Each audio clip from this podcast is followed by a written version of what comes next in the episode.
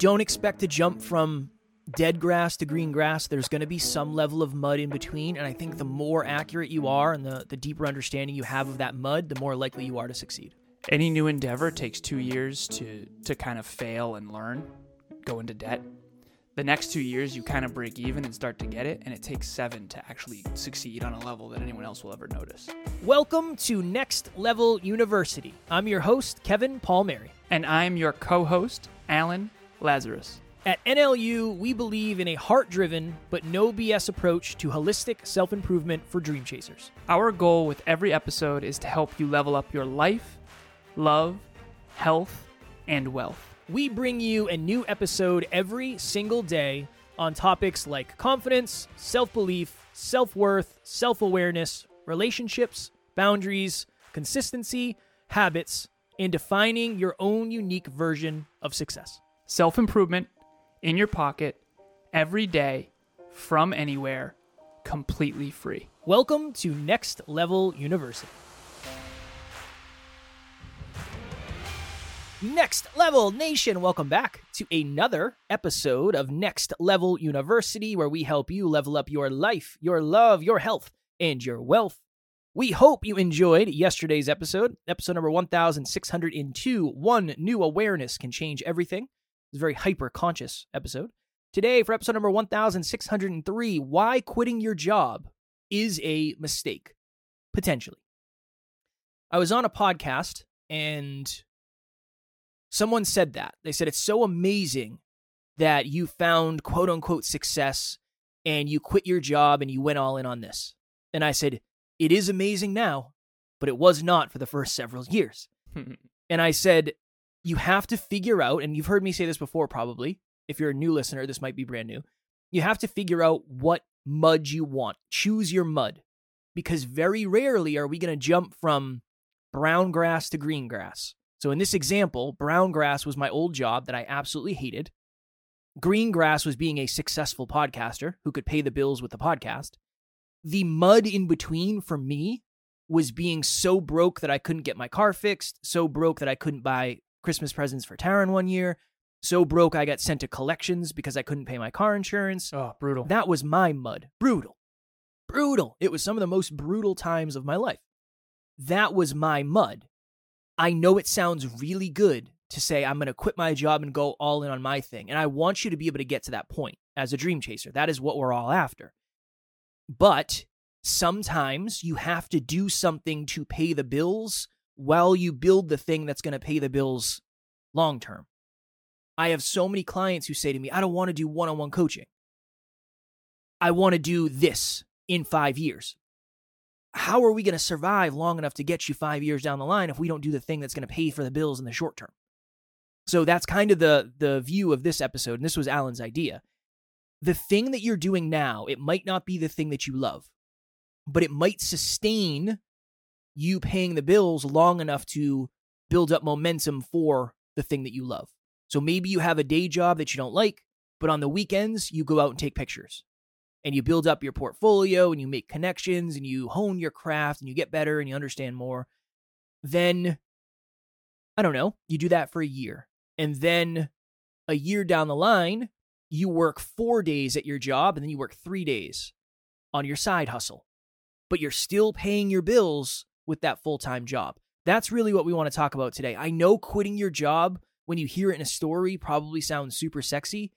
But for most people, I don't want to say for most people, for many people, it can be a recipe for disaster because you lose the gasoline to power the vehicle to the next station, for lack of better phrasing. So I have two clients in particular that do this. I mean, in some ways, all of us really do this, but think of two trains that are in parallel. Okay. I believe that everyone needs two trains in parallel at all times. This is my belief, having coached people from all different industries all over the world. At the end of the day, one of the trains is called short-term profitability, and the other train is called long-term wealth. And I've never found an exception to this rule, okay?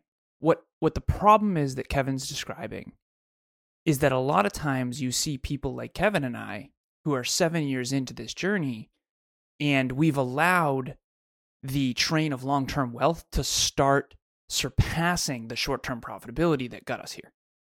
And there's a lot of mentors that we had in the past that were dream chasers that we would interview. And when we got behind the scenes and we realized their true story, they were, you know, super famous in XYZ and they were super successful multimillionaires, genuinely. But what we found out is that early in their journey, their wife was actually bootstrapping the bills, keeping the lights on, keeping the kids fed, that kind of thing.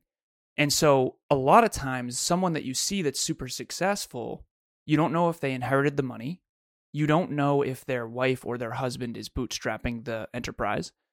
And you really just don't know. And what I do know is this principle always applies. Every household, every business has two trains. They have short-term profitability that keeps the lights on and keeps the cash in the bank account. And then they have a long-term wealth play. So YouTube is a perfect example. I have two clients that do YouTube. I had one client in the past who did YouTube with 50 million plus views. So I know YouTube, I understand how this works. And YouTube's a good example because I think that's what a lot of people say. I want to be a YouTuber, right? Definitely. That's like a very common dream these days. Very cool. So I have one client, this person will know who I'm talking about. So shout out to you, brother. He's a physical therapist and he works at 3 different clinics, and that is short-term profitability. He does physical therapy for a good amount of money, and it's immediately into his bank account. Okay, it's paycheck, paycheck, paycheck. And in tandem, he's also building a YouTube channel. Now, the important piece of this episode, Health, Wealth, and Love, we're talking about wealth today, is without being a physical therapist and that paying the bills, he would not be able to succeed on YouTube because he wouldn't be able to sustain it long enough to succeed. YouTube is a long play. No one blows up on YouTube overnight, and if they do, it's very rare. Okay, that does happen, but it's very, very rare.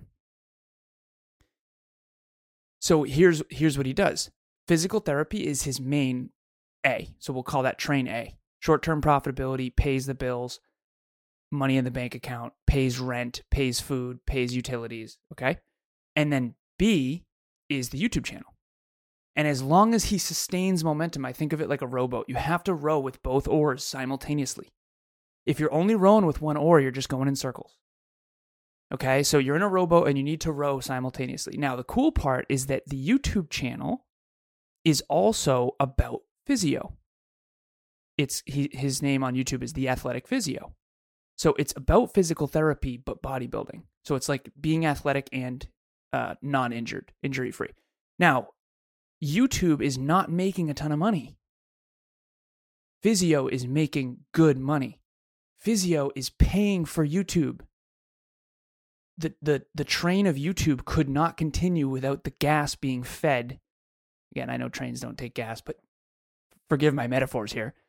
And I just realized that this is such a fundamental misunderstanding that people don't understand. Even NLU, our business, this podcast is free.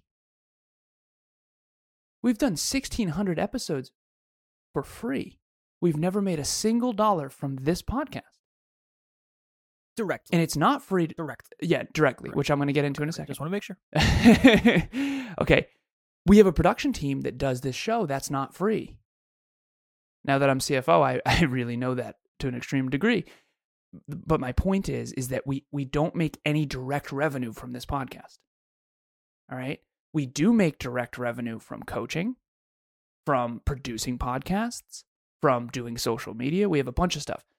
Okay, so our train B is this podcast. Our train A is actually the things we're doing behind the scenes to keep the lights on. And what happens, and this is where everyone gets tripped up, is at this point, you and I, Kev, train B is surpassing train A. And so it makes it look easy. Because when you're 1,603 episodes in and you're getting 600 listens a day, it gets 10 times easier. And then people lose sight of, for a long time, you and I had to grind for every dollar, every day. And now we have a 21-person team, and now we have more success, and we have a successful business. And so now the train B that was actually what I would call a money pit, aka something you invest in that makes no money back, has now become the main train. And then that's when you see people really winning And that's actually very misleading if you're not careful, because in the beginning, it was actually the opposite. In the beginning, it was do whatever you have to do to make rent. Yep. Kev literally lived with his friend and painted on the side to like renovate the house for lower rent. And it's very important to realize that that's what dream chasing takes. And so my synopsis is simple. Train A always has to stay running, and that's the one that puts money in your bank account quickly. It's action is taken, money is in bank account now. That's why I recommend Uber Eats, DoorDash, drive for Uber, drive for Lyft, dog sit on the side. Those things. I have one client, she's in her 60s. She's literally an executive and she still cleans houses and cooks food. She's just making an extra $300, $400, $200. It all adds up because she's doing her own business on the side and she's an executive as well, contract executive. So the point that I'm making though is the first train has to stay the first train, and you cannot quit the first train until the second one has momentum. And you and I did it very differently, but even then we were bootstrapping. I mean, there's a reason our studio was in my mother's basement. And it's very important for people to realize that we could never have survived if we weren't willing to keep the lights on along the way and go into massive debt. Some debt. What's the word? DEBT? Yeah, EBT. Yeah, we had to do some of that. They let you go. They'll let you go. They'll let you go right past zero. Wild. Yeah, you can keep digging. No, they will turn it off eventually. I know how much you can go over your credit card limit before they turn it off. Yeah. Hello, NLU listener. Thank you, as always, for listening to Next Level University. Real quick, I just want to jump in and let you know about the Next Level Dreamliner. This is a journal that I use every single day. Achieve your dreams 90 days at a time. It breaks down your dreams into goals, milestones, and daily habits. We hope you enjoy it. The link will be in the show notes. I think of it almost as a pendulum for scalability. So when we say scalability, all it means to be scalable is, well, you could probably explain it better than I. What does it mean to be scalable? What does scalability mean? It means one more unit of your time can eventually create 10 times more outcome. See, I would have said something much dumber than that, so that's probably good that I kicked it to you. This is kind of how I think of it. In the beginning, it's not scalable to do 40 hours and then 20 hours. I mean, you could if you really, really, really, really wanted to and circumstances allowed it. If you have a family and a household, it makes life a heck of a lot harder. Eventually, so just as an example, I was on the phone with one of our clients yesterday, and this client was going to get rid of one of our services. So Jesse, the amazing Jesse, has left. Jesse's going to do her own thing. So we wish her nothing but the best, all the love. So grateful for the time that we got to spend together. Jesse, thank you for everything you did for NLU. You were 100%. Nothing short of an absolute rock star. We appreciate 100%. It. We are very blessed to have that time together that we did. She was doing social media for this client. When this client found out Jesse was leaving, they said, I think I'm just going to do my own social media. And I talked to them yesterday and I said, can I just get feedback? Like, what's that about? And this client said, I'm just nervous somebody else won't be able to find my voice. And I said, what if I could guarantee they do? And she said, who's going to do it? And I said, I'm going to do it. And she said, why are you going to do it? Aren't there better uses of your time? And I said, no, this is Next Level Social Media is the next Level Podcast Solutions. And that's kind of how it works. I was doing very unscalable things in the beginning for Next Level Podcast Solutions. And now I'm going to do the same for Next Level Social Media. And eventually there'll be whatever. Next Level Painting Solutions. Well, I'll come to your house and paint your house or something. Who knows? Kevin, you and I didn't know this in the beginning, but we could never have succeeded in business without each other to this extent, because you basically do things that aren't scalable, and I'm entirely focused on scale all the time. And I'll be really quick with this, but this podcast is scalable. We do one episode, it could get 1,000 people impacted. Yep. That is scalable. What is not scalable is one-hour coaching session with one person. But one of them is profitable. Usually scalable in the beginning is not profitable. And that's what people get messed up. There's this whole thing about passive income, financial freedom, and what the problem is that you pay, if you want to be financially free, the truth of the matter is mathematically, that means at least a decade of like consistent investing in something, right? I know some of my clients, that client that you're referring to, she's financially free. Mm-hmm. Financially free means you have a big enough nest egg where the money that produces is more than enough to live on. But that takes, I mean, she's in her late 40s, you know, she's married to a surgeon and they were broke for their 30s and 40s, late 20s and 30s. But it's very important to realize that train A is the short-term profitability. That's the thing that puts money in the bank account. And that's the thing that is not scalable. Train B, like a YouTube channel, super scalable, but no money out of the gate. You're not going to make any money out of the gate. No money. Yep. And it's very important for people to realize that. I had a YouTuber who is wildly successful and he was only making like $6,000 a month in the beginning. And now I think it's way more than that, which is great. But in the beginning, he was struggling for sure. Yep. Well, it's a very challenging understanding, I think, because we want to jump from something that we dislike to something that we love. And you can do that, but you're not going to bring the results with you. If the results are money and you're making $100,000, let's just say you're making $50,000 at your job, whatever your job is.